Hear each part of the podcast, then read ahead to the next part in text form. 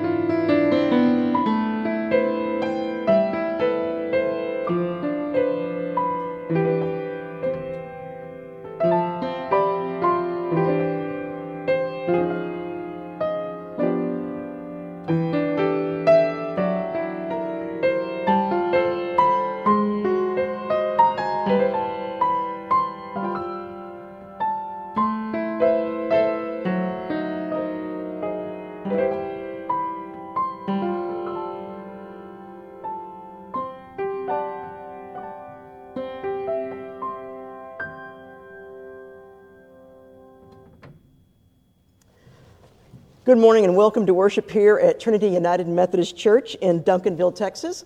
I want to welcome everyone who's in the sanctuary and I want to welcome everyone who is worshiping there at home.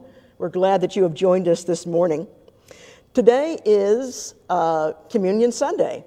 And so if you're worshiping at home, make sure that you have some bread or some grape juice or wine ready so later on we can, you can join us in the celebration of the sacrament. Now, as usual, we're going to be taking our prayer requests during our service. So, those in the sanctuary, we have our prayer cards at the back. And for those of you at home, you can go ahead and just post that to the Facebook feed, and we'll lift that up to the Lord later on during the service. I wanted to also um, invite you, if you've not done so already, to give an offering for the ministry of this church. You can do that through our website, tumcd.org, by mailing a check to the church, or through our Church Center app. You can also, through mailing a check or the Church Center app, contribute to our February Communion Rail offering, which is going to Heifer International, which is actually one of my favorite organizations. I think they do fantastic work of battling hunger and poverty. And they do this in a sustainable way by working alongside local farmers all over the world, United States and all around the world. So for the rest of the month of February, we'll be taking offerings for Heifer International. We do have our, our, uh, commun- or excuse me, our connection groups. We have two on Sunday mornings, the UM Disciplines and our Lift class that is currently studying the book Revival, Faith as Wesley Lived It. And then we have our pastor's Bible study Wednesday nights at 7 a.m. If you need more information, then contact the church. P- Did I say a.m.? Do not, do not show up at my house at 7 a.m. do not do that. You'll not like the response you get. It's 7 p.m. 7 p.m. is our pastor's Bible study. Thank you. Thank you for that considerably. Now let us enter into a spirit of worship and prayer with our opening chorus.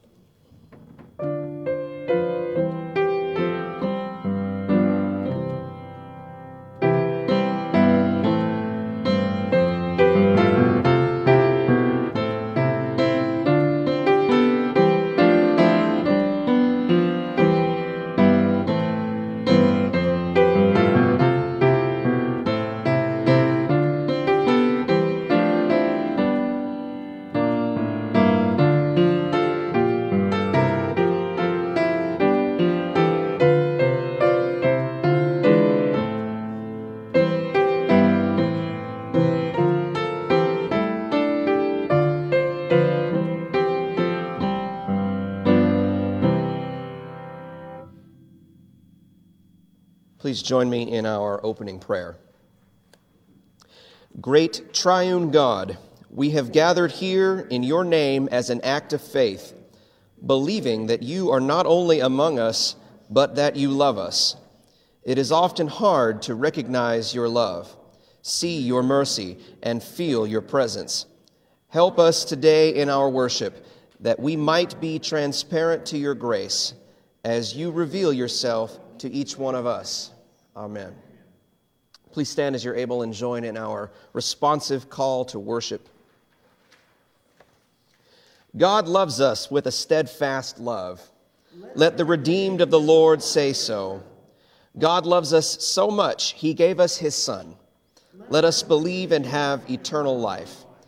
God loves us with a great love, rich in mercy. Let us have faith to receive this grace. Give thanks to the Lord, for God is good.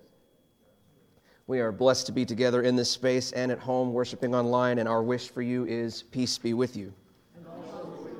Please join us in our opening hymn, By Grace We Have Been Saved. You'll recognize the tune, and the words are on the screen.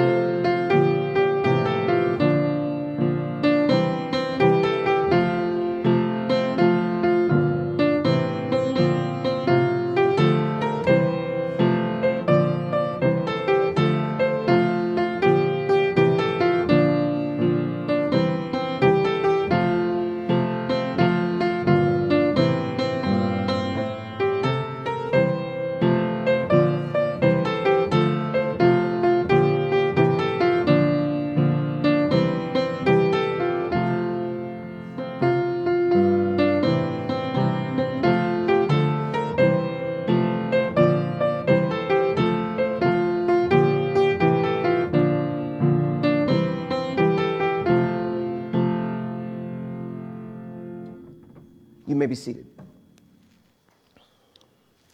Please join me in our prayer for illumination. Eternal God, in the reading of the Scripture, may your word be heard. In the meditation of our hearts, may your word be known. And in the faithfulness of our lives, may your word be shown. Amen. We have two scripture readings this morning. The first comes from Paul's letter to the Ephesians, chapter 2. You were dead through the trespasses and sins in which you once lived. But God, who is rich in mercy, out of the great love with which He loved us, even when we were dead through our trespasses, made us alive together with Christ. By grace you have been saved, and raised us up with Him, and seated us with Him in the heavenly places in Christ Jesus, so that in the ages to come He might show the immeasurable riches of his grace in kindness toward us in Christ Jesus. For by grace you have been saved through faith. And this is not your own doing, it is the gift of God, not the result of works, so that no one may boast. For we are what he has made us, created in Christ Jesus for good works, which God prepared beforehand to be our way of life. The second reading this morning comes from the Gospel of Luke, chapter 15. Now all the tax collectors and sinners were coming near to listen to him. And the Pharisees and the scribes were grumbling and saying, This fellow welcomes sinners and eats with them. So he told them this parable Which one of you, having a hundred sheep and losing one of them, does not leave the ninety nine in the wilderness and go after the one that is lost until he finds it? When he has found it, he lays his hands on its shoulders and rejoices. And when he comes home, he calls together his friends and neighbors, saying to them, Rejoice with me, for I have found my sheep that was lost. Just so I tell you, there will be more joy in heaven over one sinner who repents than over 99 righteous persons who need no repentance. Or what woman, having 10 silver coins, if she loses one of them, does not light a lamp, sweep the house, and search carefully until she finds it? And when she has found it, she calls together her friends and neighbors, saying, Rejoice with me, for I have found the coin that I had lost. Just so I tell you, there is joy in the presence of the angels of God over one sinner who repents. This is the word of God for the people of God.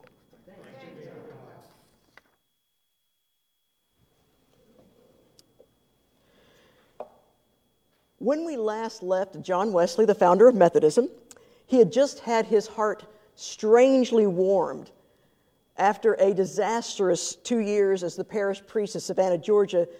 John had sailed back to England convinced that he had utterly failed God. He spent the next several months in despair, praying desperately for guidance. And one evening, John went to a religious meeting on, at a house on the street of Aldersgate in London. And he went with great reluctance, but once there, he heard someone read from the preface to Martin Luther's commentary on the book of Romans. And as he listened, John said that his heart was strangely warmed as the truth about God's grace finally sunk in.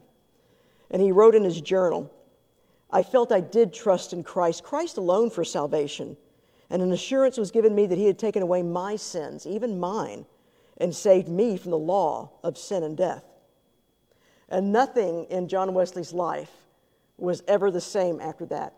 He became passionate with zeal for Christ, and he felt compelled to share his experience with anybody who would listen.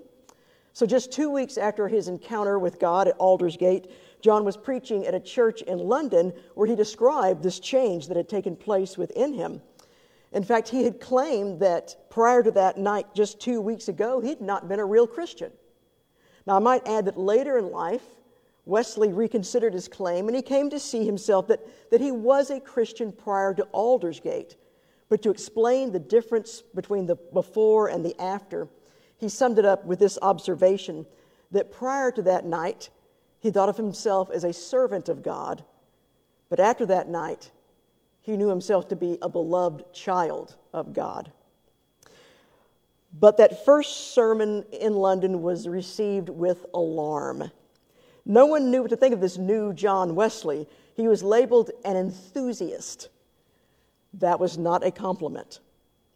Now, enthusiast literally means filled with God, but in 18th century England, to label someone with an enthusiast was the equivalent to say someone was a religious fanatic or a holy roller or a Jesus freak.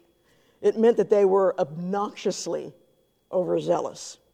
In fact, John's preaching so disturbed the people of London, but by the end of that year, there were only five churches in the entire city of London where he was still able and invited to allowed to be in the pulpit.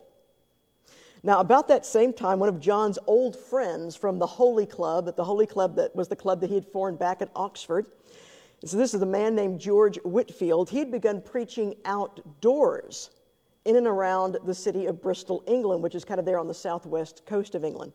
And he invited John to come on out and, and see what was happening there.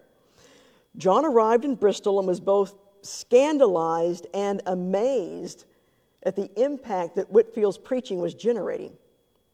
Bristol was a major port city that served as a starting point for the Atlantic slave trade, and it was also surrounded by dozens of uh, coal mines. So, as a result, there were large numbers of uneducated sailors and miners who felt unwelcomed in the local churches there in Bristol. In fact, the nearby village of Kingswood, there was not a single church in that village to serve the miners and their families. Well, Whitefield preached out in the fields and invited John to join him. And John wrote in his journal I could scarcely reconcile myself at first to this strange way of preaching in the fields having been all my life until very lately so tenacious in every point relating to decency and order that I should have thought the saving of a soul almost a sin if it had not been done in a church. Well, at four in the afternoon, I submitted to be more vile and proclaim in the highways the glad tidings of salvation to about 3,000 people. Now, though at first John considered outdoor preaching to be vile or irreverent or uncouth, he realized earlier in that day, while he was leading a Bible study on the Sermon on the Mount, that if Jesus could preach outside, so could he. Some have considered online worship services to be vile, irreverent, and uncouth, especially before the pandemic. But I ask you, where would we be now after the pandemic if we hadn't started that? And so, just as John submitted to be more vile, we too have embraced a new and a different way to do ministry online. And if that makes us vile, so be it. Uh, we don't want the scribes and Pharisees to tell us what's the right thing to do. Well, observers noticed that when John Wesley or George Whitefield preached out in the fields, and those tough coal miners heard the good news of God's grace, it said that you could see the wet tracks of their tears coming down on their cold, stained faces. And people who had heard Wesley preach in person said it was as if he was looking straight at each individual and talking to them directly. Many people have written that it seemed like his words were exactly what they needed to hear in their life at that time. Now, John was not only a very effective preacher, he was a master organizer. And he took these individuals who expressed uh, interest in leading a holier life and he organized them into small groups that met regularly to support each other. And so many people came forward in Bristol that John bought some land and had a meeting house built upon it. And this was the first ever Methodist building, and it was given the name of the New Room. And now, still today, in the city of Bristol, England, there is still a Methodist congregation that meets there in the new room. And I might add that these small groups that he founded, as well as some other ministry he did later in his life, is what constituted the beginnings of what we now think of as Sunday school and small group ministry. This got started in Bristol too, there with John Wesley and George Whitefield. But John never intended to start a new denomination. These Methodist meeting houses were meant to be places where Methodists met during the week. They were still encouraged to go to their local Anglican church on Sundays and receive the sacrament. And John did, for the rest of his life, remained a priest in good standing in the Church of England. Though I might add that being a church in, or excuse me, a priest in good standing did, did not mean he was particularly popular with the powers that be. But it really shouldn't be too surprising, however, that John's field preaching in his Methodist meeting houses that they proved to be controversial. You see, at the time, England was divided into church parishes. These were like little local areas that were anchored to a single specific church. And the priest, the senior priest at that particular church or congregation, had the authority in that parish. And that priest was supposed to refrain from interfering in other priests' parishes. In fact, even though it's very, very rare that this ever happens, it is possible for a United Methodist pastor today to still be brought up on church charges by interfering in another pastor's congregation or another pastor's ministry. That's why, for example, I would never officiate a wedding or a funeral at another church if I didn't have that pastor's permission. Well, John came in, though, and he preached wherever he wanted, regardless of the feelings of the local priest.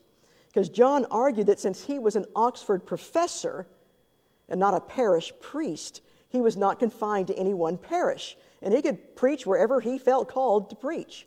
And he's very famously quoted as saying that the world is my parish. And I might add, today with our online ministry, we can also now say that the world is our parish as well. Well, John began to travel throughout England preaching, and at one point he made his way back. Well, let me a little interesting thing I read even after I wrote this sermon. It is figured out that he rode on horseback so far during his lifetime, going from place to place to preach, that he put in enough miles that he could have rode his horse to the moon and back. Well, at one point, while he was making his way to the moon and back, he stopped at the village of Epworth where he grew up. And the local priests would not let him preach in that church, even though his own father had been the parish priest there for decades. So John just waited for the Sunday service to be over, and then he preached outside in the adjoining cemetery while standing upon his father's grave because John Wesley himself was so short. I think I've read somewhere that he was 5'3. So many were offended at John's preaching that he often received death threats, and sometimes mobs would come after him, even though fortunately he never really suffered any serious injury or any real violence. But he often had rotten eggs or rotten vegetables thrown at him while he preached. I am so glad y'all don't do that today. Very lucky.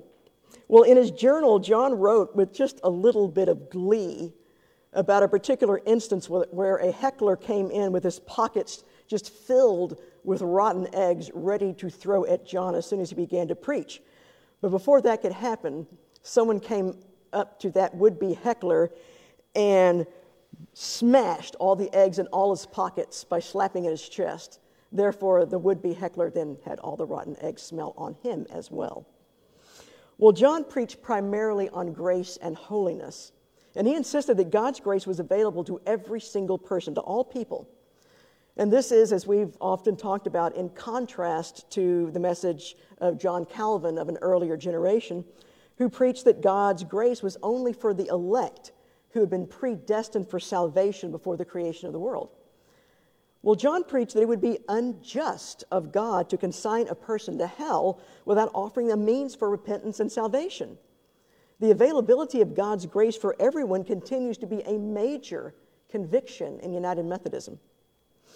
He felt that if God is like a loving parent, if God is our heavenly Father, then it makes no sense to believe that this loving God would create children who were damned even before they were born. Could you imagine a human parent who would do such a thing, much less our heavenly Father or heavenly parent? This condemning God doesn't sound like the kind of God that Jesus pr- talked about in those parables.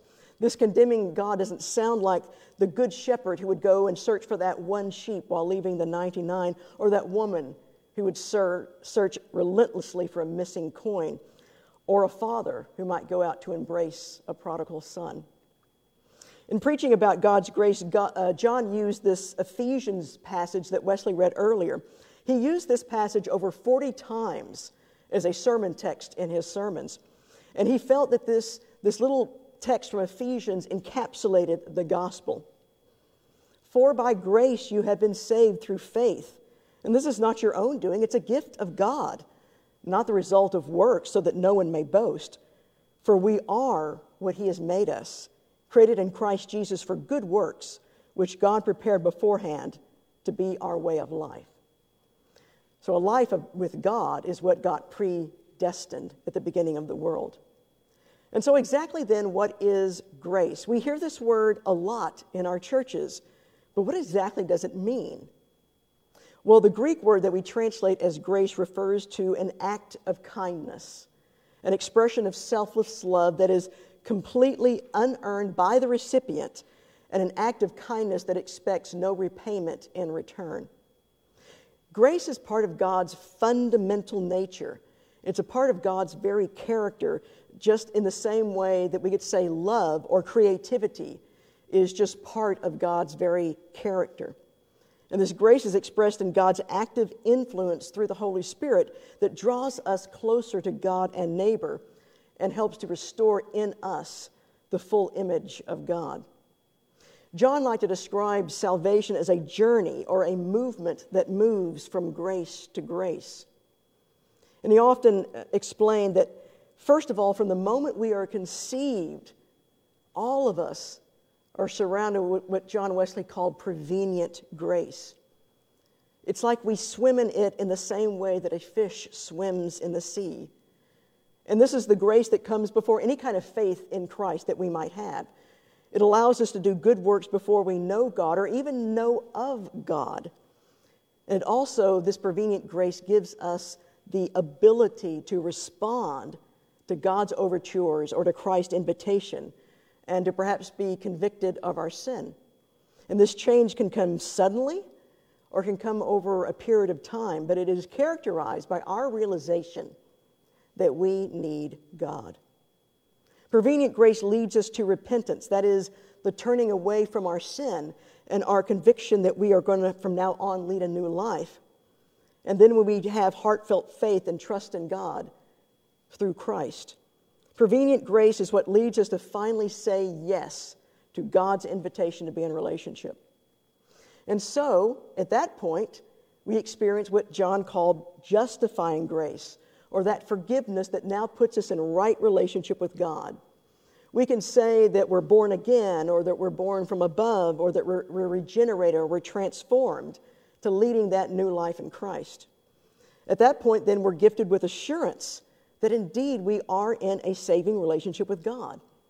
And this sense of assurance can be, it can be experiences like this dramatic sense of relief to finally know that you are accepted by God. Or it can be just like that subtle feeling that you might have that God has your back and is pointing you to new directions of purpose and grace. And this new birth then uh, leads to a life of growth in holiness.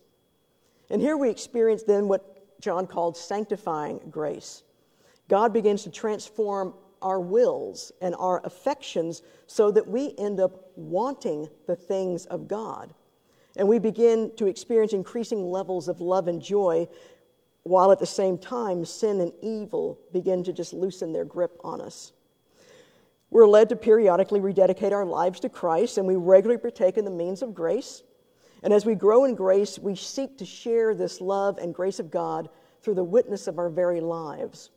And we seek not only personal sanctification, but social sanctification as well. Because part of us becoming more holy means that we are out in the world working to bring God's love, uh, God's dream of love and peace and justice to become a reality for God's will to be done on earth as it is in heaven. So, the goal of sanctification then is what sometimes gets called entire sanctification or Christian perfection.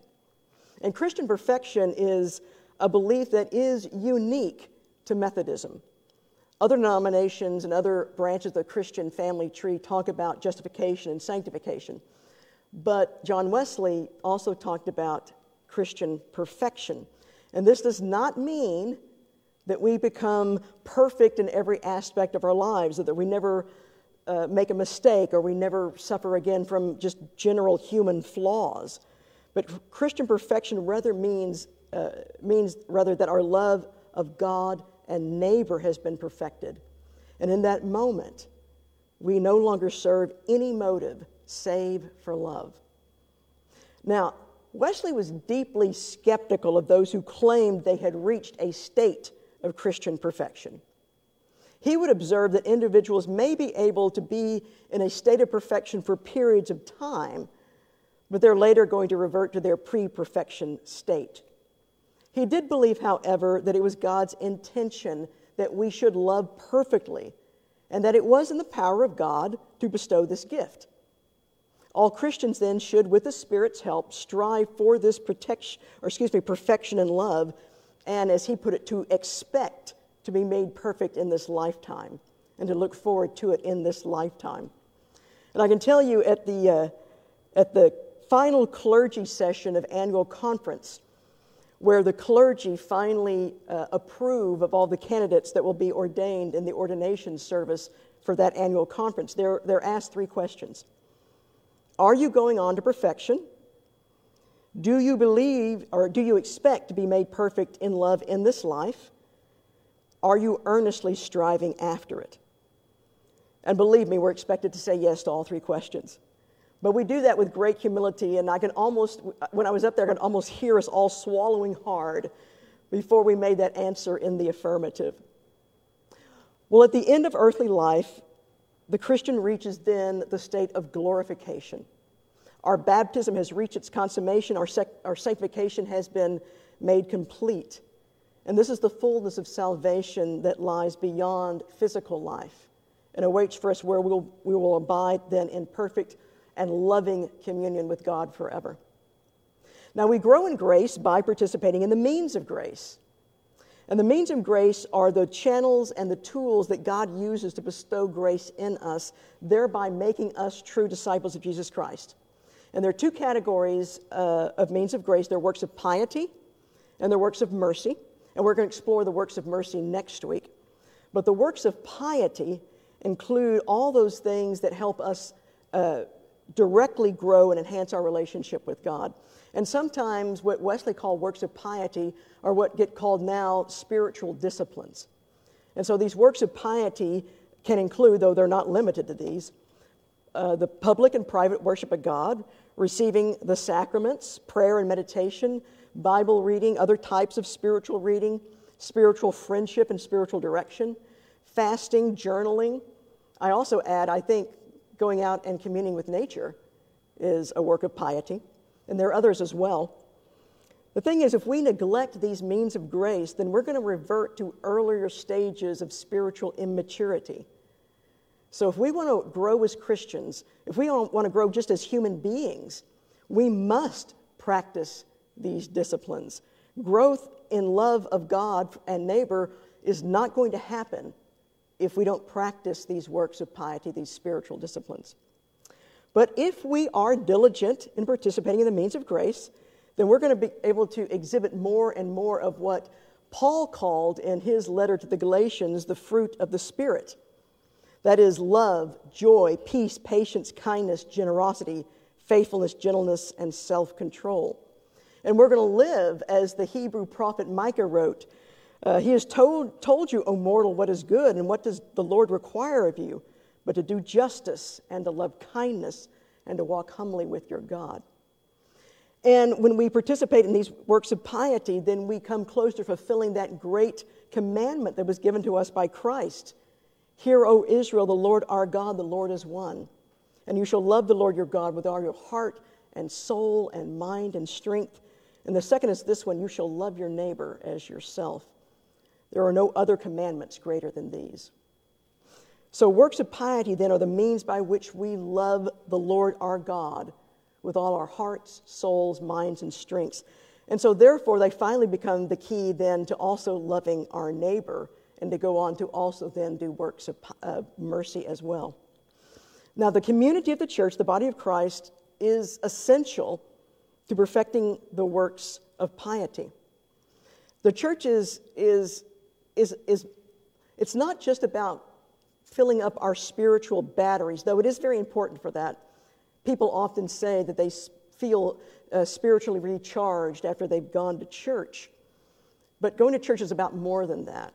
It's also about bringing about in us a total transformation that sometimes is going to make us feel recharged and re energized, but sometimes it's actually not going to make us feel very good at all because sometimes we have to go through difficult things in order to grow. But that's what we do, though, because we love God with all our heart, soul, mind, and strength. We grow into the likeness of Christ, where the restoration of the image of God is made within us. You see, Christ, or excuse me, the church does not exist to make us feel better. The church exists to make us better people. And so let us regularly then avail ourselves to the means of grace, as we will this morning with the sacrament of communion, and to strive for Christian perfection, even if we so imperfectly fulfill Christian perfection. And I'll leave you with these words of John Wesley By using all means of grace, seek God alone in and through every outward thing, look only to the power of his Spirit and the merits of his Son. Beware you do not get stuck in the work itself. If you do, it is all lost labor. Nothing short of God can satisfy your soul. Therefore, fix on God in all, through all, and above all. Amen. Please stand as you're able and join in our hymn of response, which is number 365 Grace Greater Than Our Sin.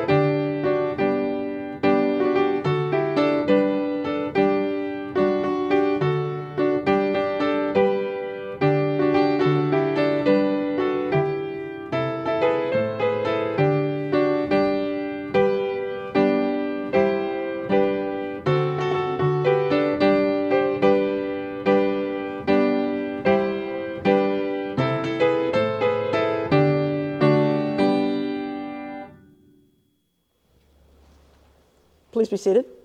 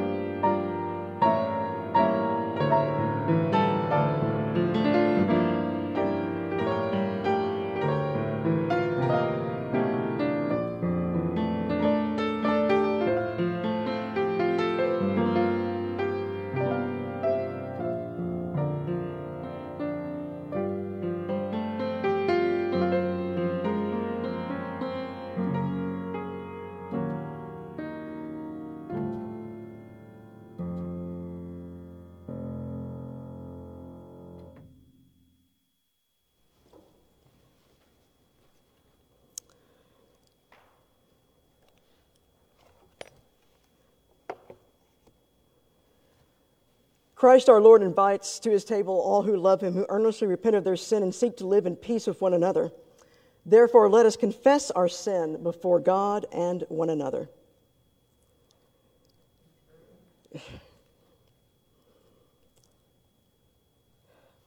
Eternal God, we are grateful that you have led us in the past and will continue to lead us into the future. Thank you for your faithfulness to us which does not depend on our own faithfulness to you, for often we have failed to follow your example of love. We have sown seeds of war, not peace. We have spoken words of anger, not love. We have built walls instead of bridges. We repent of these sins and plead for your forgiveness. Change our hearts and give us strength to walk in the ways of reconciliation and peace.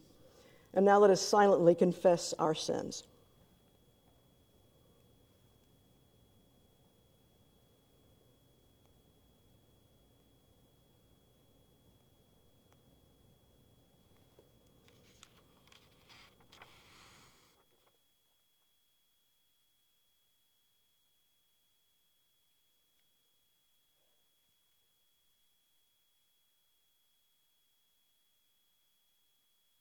Hear the good news Christ died for us while we were yet sinners. That proves God's love toward us.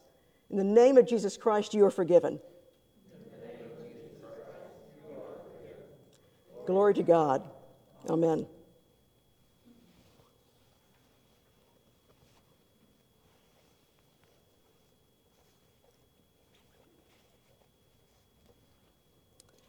The Lord be with you. Lift up your hearts.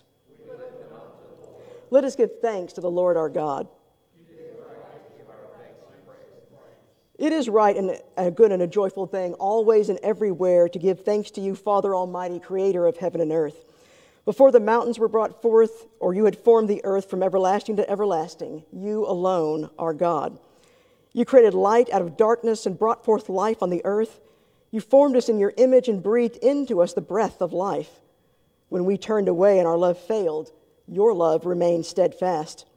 You delivered us from captivity, made covenant to be our sovereign God and spoke to us through your prophets. And so, with your people on earth and all the company of heaven, we praise your name and join their unending hymn Holy, holy, holy Lord, God of power and might. Heaven and earth are full of your glory. Hosanna in the highest. Blessed is the one who comes in the name of the Lord. Hosanna in the highest. Holy are you, and blessed is your Son, Jesus Christ, in whom you have revealed yourself, our light and our salvation. He took his place with sinners, and your Spirit anointed him to preach good news to the poor, to proclaim release to the captives and recovery of sight to the blind, to set at liberty those who are oppressed, and to announce that the time had come when you would save your people. By the baptism of his suffering, death, and resurrection, you gave birth to your church, delivered us from the slavery to sin and death, and made with us a new covenant by water and the Spirit. On the night in which he gave himself up for us, he took bread. He gave thanks to you and broke the bread, gave his disciples, and said, Take, eat. This is my body, which is given for you. Do this in remembrance of me. And after supper, he took the cup, gave thanks to you, and gave it to his disciples, and said, Drink from this, all of you. This is my blood of the new covenant, poured out for you and for many for the forgiveness of sins. Do this as often as you drink it in remembrance of me. And so, in remembrance of these your mighty acts in Jesus Christ, we offer ourselves in praise and thanksgiving as a holy and living sacrifice in union with Christ's offering for us as we proclaim the mystery of faith.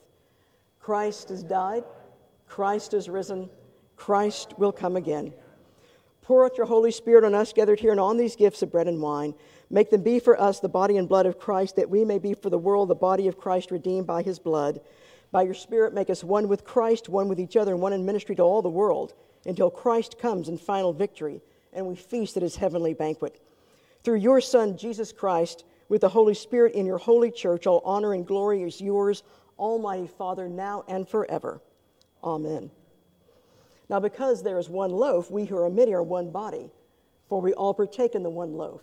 So, this bread which we break, is this not a sharing then in the body of Christ? And this cup over which we give thanks, is it not a sharing then in the blood of Christ? We will, uh, I'll, I'll, serve Lauren and, and Wesley first, but we're going to do this as we have done it uh, since we've been back in the sanctuary. You'll go to the center aisle, and then you'll, you'll make kind of a counterclockwise motion and then come forward to receive right up here. So, come taste and see that the Lord is good.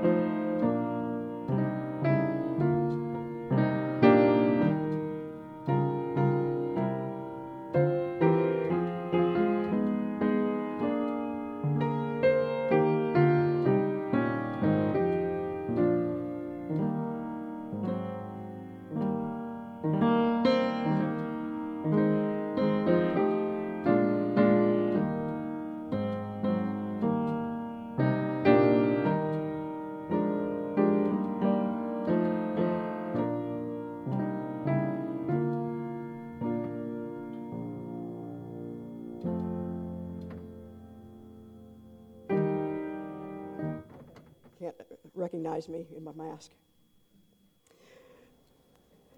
Um, please, please pray with me.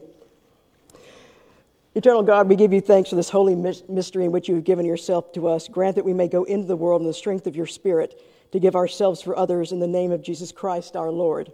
Amen.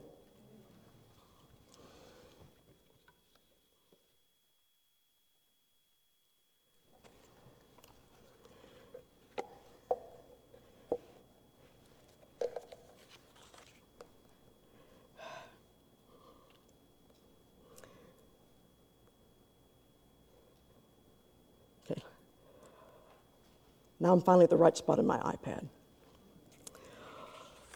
We do have some prayer requests for today. Um, we want to be praying for Susie Bolf's family because Susie died yesterday and she's a grandmother of our, uh, this is from Evelyn Tanner, she's the grandmother of our niece Emily's boyfriend. And then also a request uh, to pray for uh, Denise and Terry Hicks at the death of Denise's mom.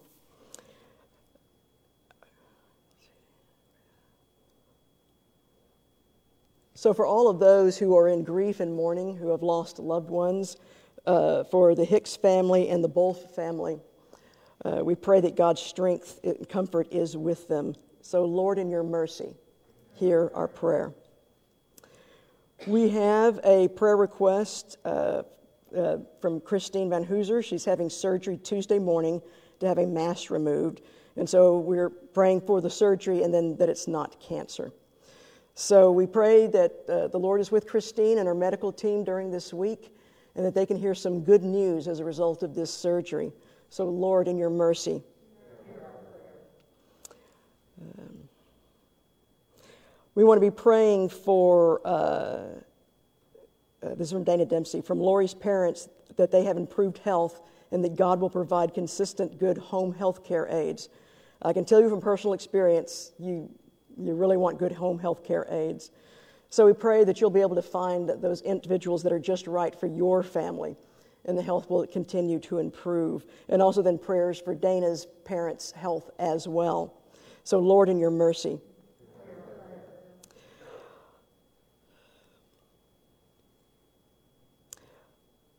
We want to be praying for, this is from Sally Anderson, for her Aunt Linda. She's back in the hospital and has fluid on her lungs. And so we pray then for Linda that she can have the care she needs at the hospital. Pray for her and her medical team.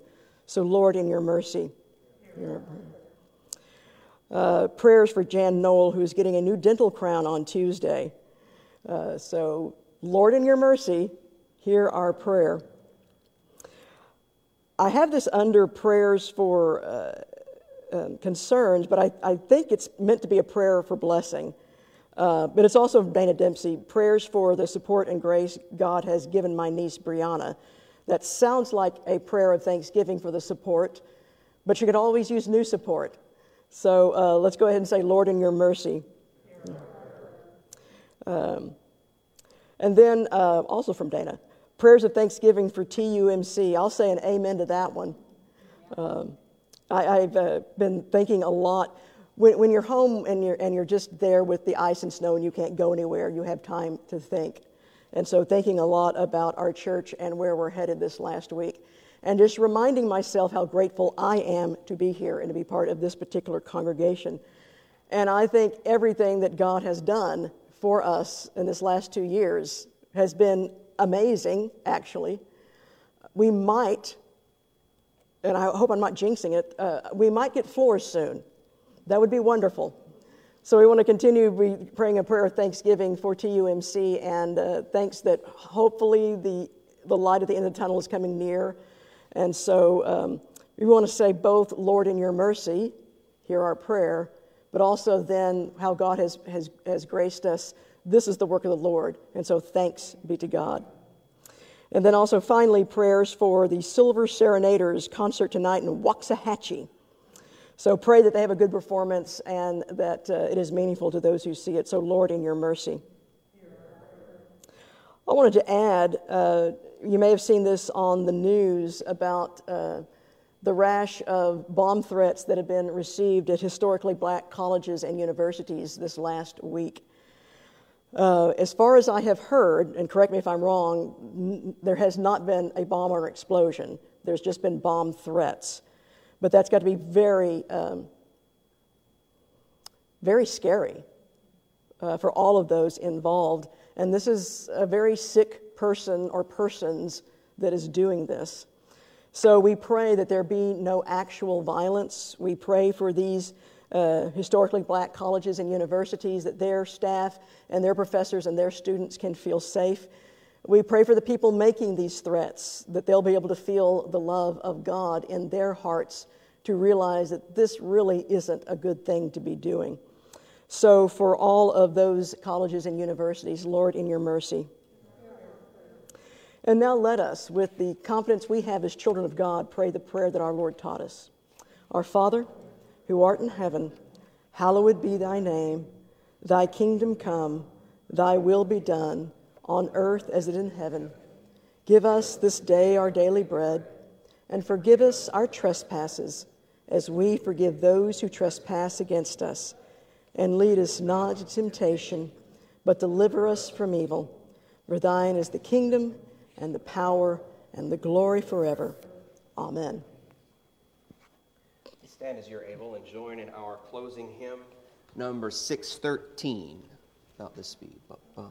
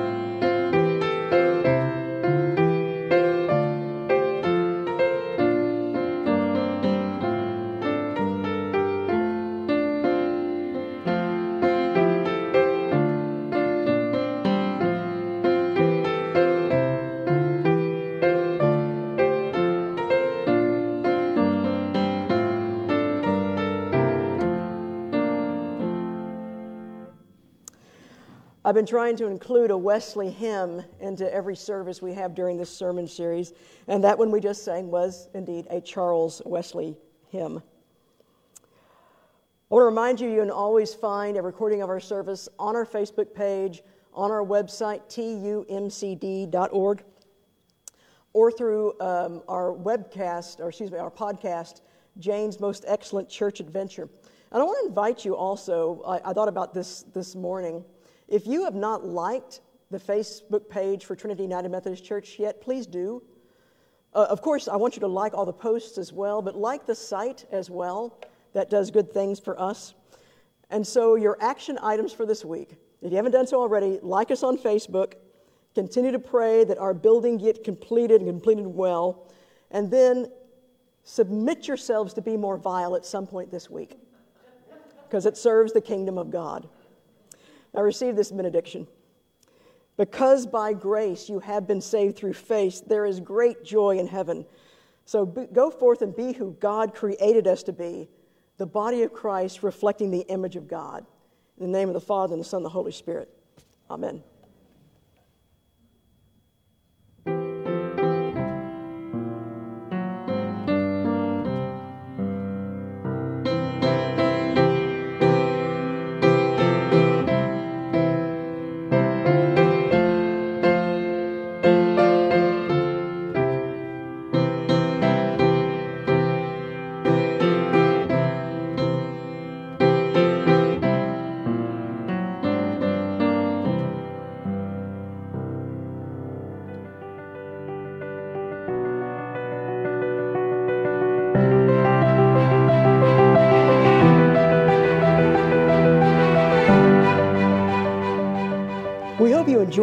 By today's service. Join us every Sunday here on Facebook Live at 11 a.m.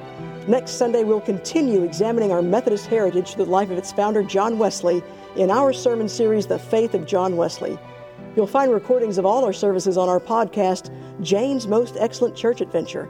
Remember, we're now worshiping both in person in our sanctuary as well as online. God bless you in the week ahead. We'll see you Sunday at Trinity United Methodist Church.